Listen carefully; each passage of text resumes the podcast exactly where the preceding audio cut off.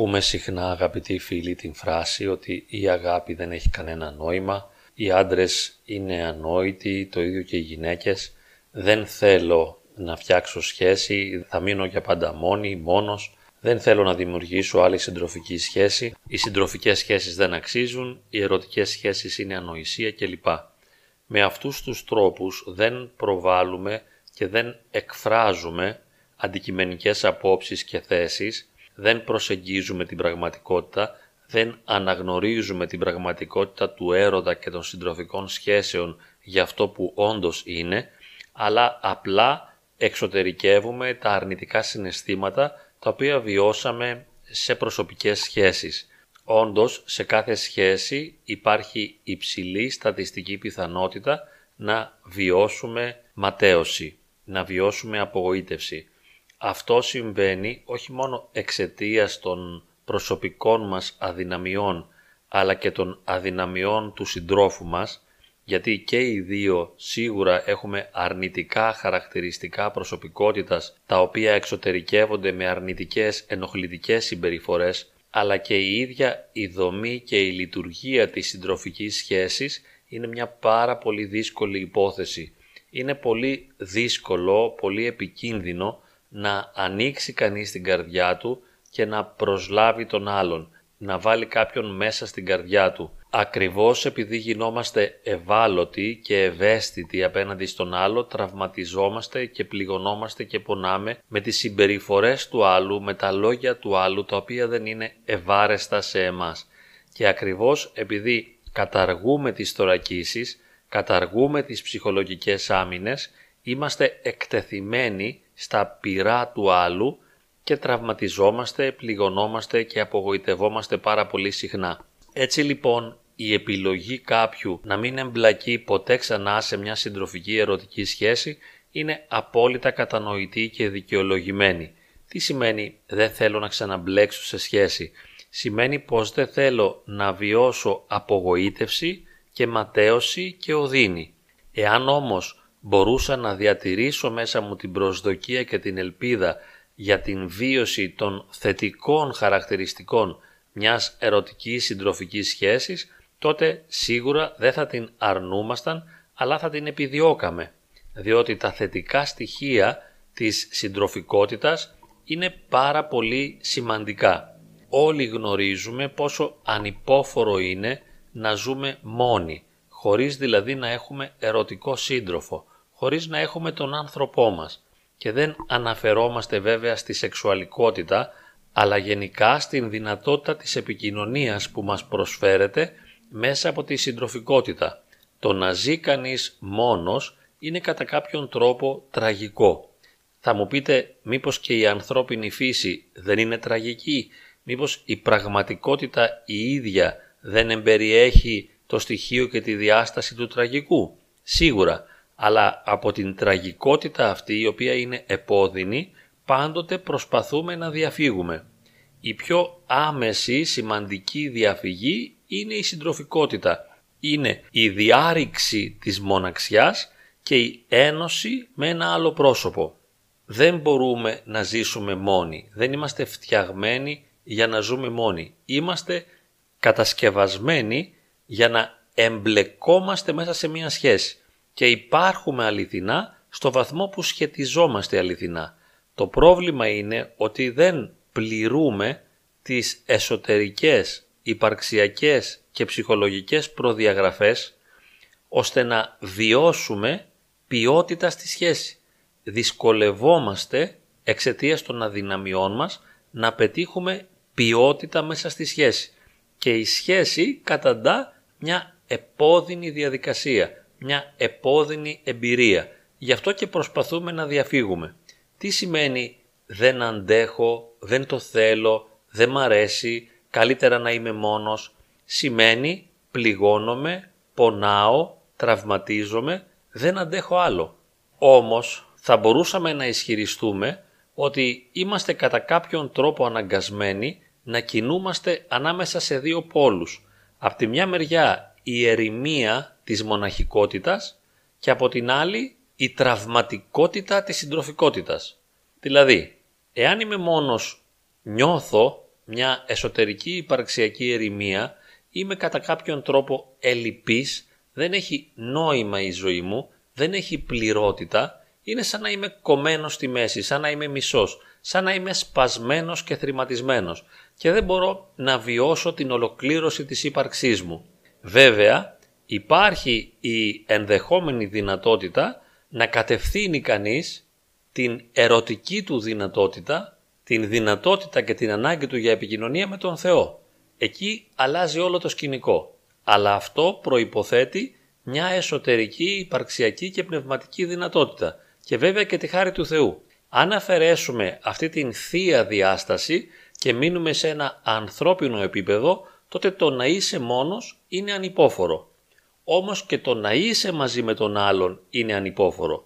Όπως είπαμε, όχι επειδή και μόνο έχουμε αδυναμίες και οι δύο, οι οποίες πολλαπλασιάζονται μέσα στη σχέση, δεν προστίθενται απλώς, αλλά πολλαπλασιάζονται, αλλά και το γεγονός το ίδιο της σχέσης είναι πάρα πολύ δύσκολο. Το να είσαι κοντά στον άλλον, το να καταργήσεις τις άμυνες και τις θωρακίσεις, να καταργήσεις τους κοινωνικούς ρόλους, να αποκαλύψεις τον εαυτό σου, να απογυμνωθείς απέναντι στον άλλον και να φανείς για αυτό που πραγματικά είσαι και τότε να αναζητήσεις την αγάπη του άλλου, δηλαδή να ζητήσεις από τον άλλον να σε αγαπήσει για αυτό που πραγματικά και βαθιά είσαι και όχι για αυτό που φαίνεσαι, όχι για αυτό που ο άλλος θα ήθελε, όχι για αυτό που ο άλλος θα φανταζόταν ή θα τον ενθουσίαζε, να αγαπήσει τη γυμνότητα, την αδυναμία και τη μικρότητά σου. Ποιος άνθρωπος όμως είναι αυτός που μπορεί να το κάνει?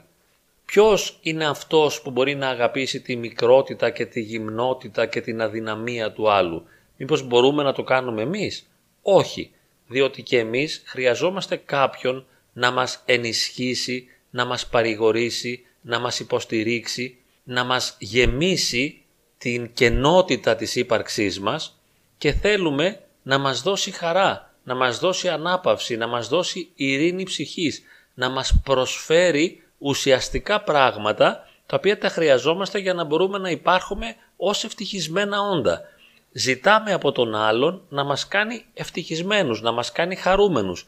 Ζητάμε να μας αγαπήσει. Όμως ποιος άνθρωπος έχει αυτή τη δυνατότητα? Ποιος μπορεί να μας αγαπήσει μέσα από τις αδυναμίες και τα ελαττώματά μας? Είπαμε ότι αν δείξουμε την εικόνα που θέλει και το κάνουμε αυτό σε πολλές διαπροσωπικές μας σχέσεις, να δείχνουμε στους άλλους αυτό που εκείνοι θέλουν να δουν, τότε τα πράγματα είναι ωραία. Είμαστε ελκυστικοί, μας θέλουν, μας επιθυμούν, ίσως μας φλερτάρουν, μας προσεγγίζουν, θέλουν να είναι μαζί μας. Όταν όμως αρχίσει η διαδικασία και η εμπειρία της συμβίωσης και αρχίσει αυτό το υπαρξιακό στριπτίζ, όπου αρχίζουν να βγαίνουν τα ψευδή ενδύματα και να αποκαλύπτονται οι αλήθειες της εσωτερικότητάς μας, να αποκαλύπτονται οι αδυναμίες και τα τραύματά μας, τότε δεν θα είμαστε πια τόσο ευχάριστοι και ελκυστικοί. Ίσως γίνουμε αποκρουστικοί, αποθητικοί.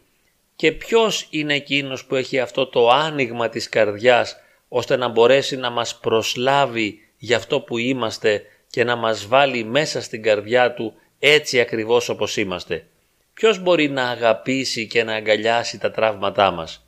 Λέμε και πάλι ναι, ο Θεός μπορεί και μακάριος όποιος μπορεί να απευθύνει τη μοναξιά του και την ερημία του στο Θεό και να γεμίσει και να καλύψει τα κενά του από Αυτόν.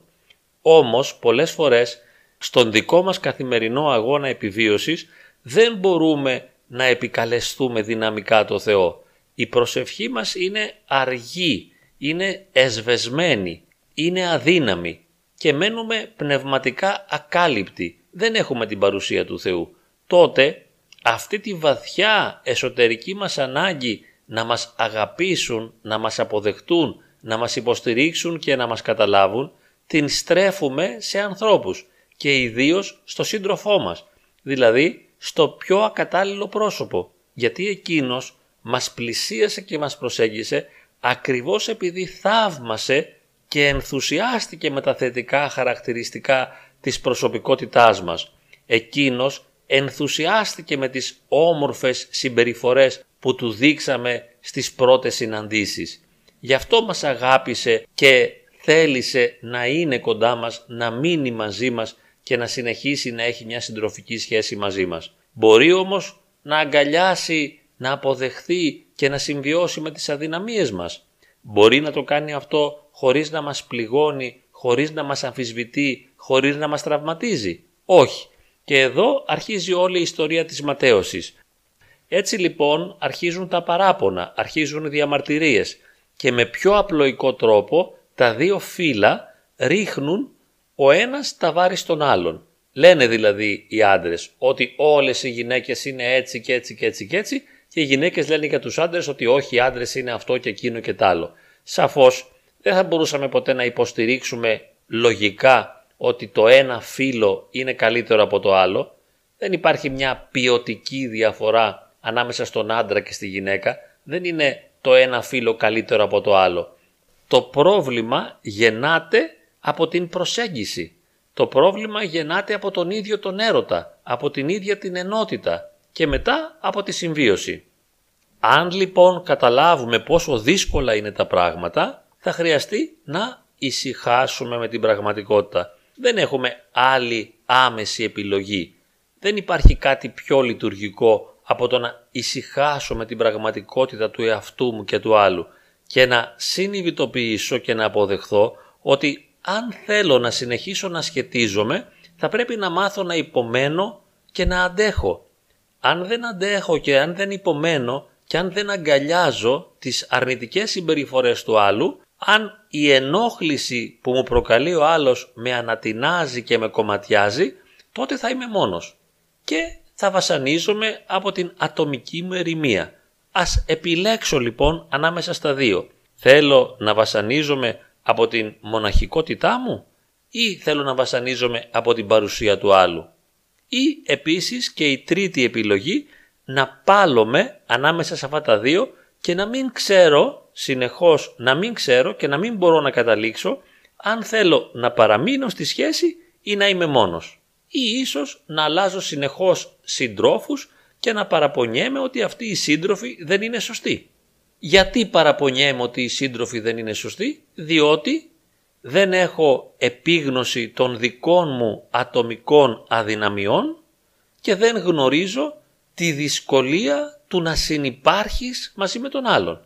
Εάν αποδεχθώ αυτούς τους παράγοντες, ότι ο ίδιος είμαι ένας αδύναμος άνθρωπος με πολλά αρνητικά χαρακτηριστικά που ενοχλώ τον άλλον, και αν αναγνωρίσω επίσης ότι το να σχετίζομαι στενά, το να πηγαίνω κοντά στον άλλον είναι μια πολύ δύσκολη διαδικασία, εάν δεν δεχτώ αυτά τα δύο πράγματα θα συνεχίζω να παραπονιέμαι. Και βέβαια θα μπορούσε να πει κανείς, δεν πειράζει, εφόσον το μόνο δυνατόν σε μένα είναι να παραπονιέμαι, συνεχίζω να παραπονιέμαι και να λέω ότι τα πράγματα είναι δύσκολα, είναι ανυπόφορα και να λέω ότι δεν αντέχω, δεν μπορώ, ο άλλος μου τη σπάει, μου τη δίνει, που πήγα και έπεσα, πώς είναι δυνατόν να είχα απέναντί μου αυτόν τον άνθρωπο, πώς μπόρεσα ποτέ να ερωτευτώ αυτόν τον άνθρωπο και να ζητήσω να συμβιώσω μαζί του, πώς έκανα αυτό το τραγικό σφάλμα, πώς έχω μπλέξει έτσι, πώς θα μπορούσα να ξεφύγω κλπ. Η πραγματικότητα δεν είναι αυτό που θα θέλαμε. Η πραγματικότητα κάθε φορά είναι αυτό που είναι. Και κάθε ένας από εμάς καλείται να αναμετρηθεί με την πραγματικότητα αυτή. Αν δεν την αποδεχθεί, θα συγκρούεται συνεχώς μαζί της. Εάν την αποδεχθεί, θα μπορέσει ίσως να τη διαχειριστεί. Έτσι λοιπόν, αν αποδεχθούμε και ησυχάσουμε με την δική μας δυσκολία, τη δυσκολία του άλλου και τη δυσκολία της σχέσης, θα μπορούμε να διαχειριστούμε καλύτερα αυτή την ανάγκη μας για συντροφικότητα, για βαθιά ουσιαστική επικοινωνία και για σωματική επαφή. Θα τα διαχειριστούμε όλα αυτά καλύτερα και θα μπορέσουμε να τα ζήσουμε με έναν πιο ειρηνικό τρόπο. Ίσως δεν φτάσουμε σε αυτό το επίπεδο της μακαριότητας να έχουμε την ευτυχισμένη, σουπερευλογημένη σχέση, αλλά τουλάχιστον δεν θα υποφέρουμε τόσο πολύ. Θα μπορούμε να ησυχάζουμε δίπλα σε έναν άλλο άνθρωπο, να μπορούμε να αναπαυόμαστε κοντά του και να λέμε εντάξει, το δέχομαι, ησυχάζω, είμαι καλά.